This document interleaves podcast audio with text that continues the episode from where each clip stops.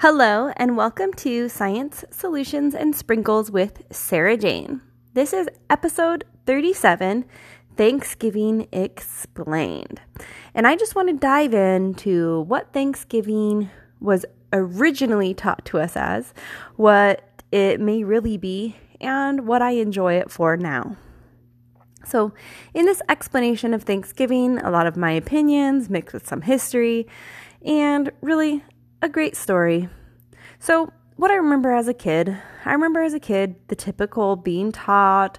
The biggest thing about elementary school I remember are the pilgrim hats, much like you, pilgrim hats, bonnets, and Indian headdresses that we would make around Thanksgiving time. And we'd get together and maybe have a potluck at school.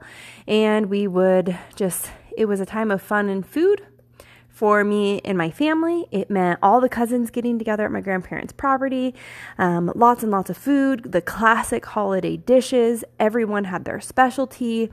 It wasn't a lot of work for any one person because everyone brought what they were good at. My mother brought my great grandma Sarah's pumpkin bread. She always brings some yams with the marshmallows on top, which no one would eat but her and my uncle. Um, I really love my grandma's pumpkin bread. I still make it to this day. And it's not like today. So today in 2020 with the limitations on who can can get together, you know, my Christmas or excuse me, my Thanksgiving was just me and my immediate family, just me and Thean and our three kids. And really I was cooking for Thean and I and I had to do everything. Versus when I was a kid, it was everyone getting together and everyone had their specialty and everybody brought something to the table. And that's how I think of Thanksgiving was, you know, in 1620 or 1621, whenever um, it, it began with the, the Indians and the pilgrims. And so I did some research in order to do this podcast, and I will be doing some more research as we get into the Christmas season. And I have a really awesome book called Christmas in Ritual and Tradition, and it was published in 1912. So it has a lot of history before we really commercialized Christmas. So for Thanksgiving, I did my internet research. I looked at Smithsonian Magazine, I looked at some of the Oxford dictionaries, I came across terms that I didn't recognize, and I busted out one of my old history books. So in the article with Smithsonian Magazine, uh, they did an interview with David Silverman. David Silverman is the author of This Land is Their Land. And in, of it, in this interview, he discusses some of the myths associated with Thanksgiving. I'm going to put a link on the blog to this to this article. Um, basically, the Wampanoag, which I know I'm butchering the pronunciation, but the Wampanoag Indians didn't welcome the pilgrims as suggested. He he basically asserts that they entered an alliance, the pilgrims and the Indians, albeit informal, to help protect each other from rival Indian tribes. So it was beneficial for the Indians somewhat and beneficial for the pilgrims to have this protection to meet with each other. And they celebrated this with a feast, and that's how we celebrate Thanksgiving. But what Silverman explains or infers is that the pilgrims later exploited this entente um, with a growing population of newcomers. So basically, because they had too many people coming in, it was not fair to the Indians any longer it, it, because there were so many people. So it became unfair to the Indians. Um, in the interview, he discusses manifest destiny. So I had to look this up. I mean, I've heard of the term, but the Oxford Dictionary defines manifest destiny as the 19th century doctrine or belief that the expansion of the U.S. throughout the American continents was both justified and inevitable. Uh, when you look at the History Channel information on manifest destiny, it's the idea that the U.S. was destined by God, its advocates believed, to expand its dominion and spread democracy and capitalism across the entire North American continent. So basically, manifest destiny was used to justify the forced removal of Native Americans.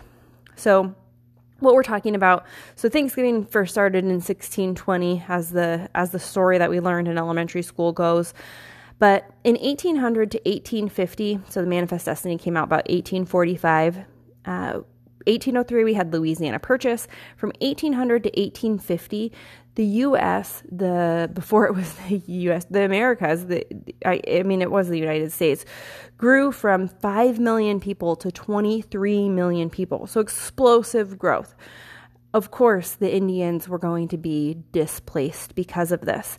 Um, so Silverman's book really interests interests me because he he says this land is their land. Uh, so we are taken over the Indians' land in our conquering of North America. So, again, as kids, we celebrate Indians with those Indian headdresses and the paper pilgrim hats, and we represent it as a feast. Silverman kind of says that that's not what it was about.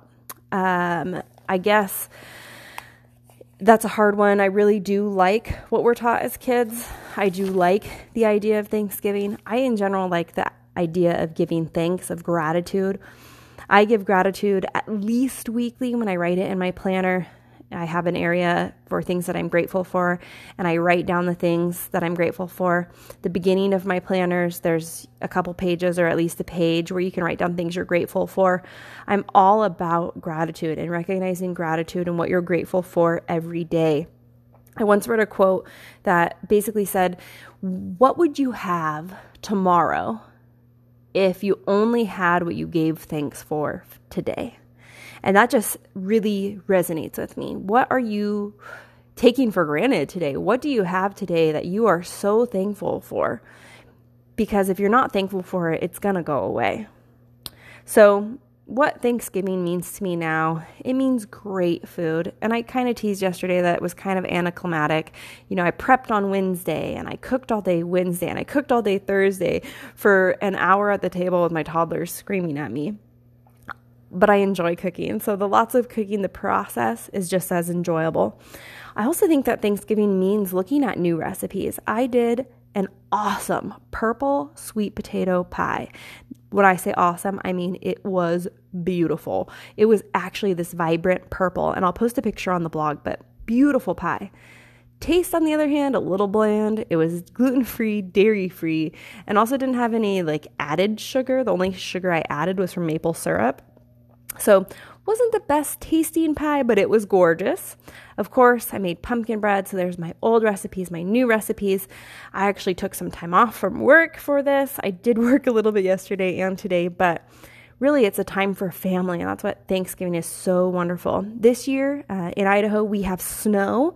Um, with my kids, I did a gratitude turkey last weekend. What we did is we took some paper feathers and we made uh, everything we're grateful for on the feathers and we put it on the back of the turkey.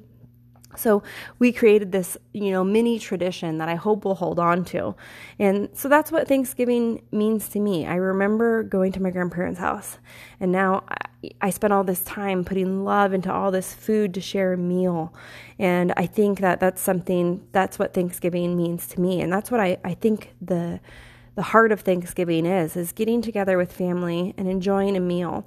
And the Pilgrims and Indians got together and enjoyed a meal together, uh, and it was that that that alliance that was formed there.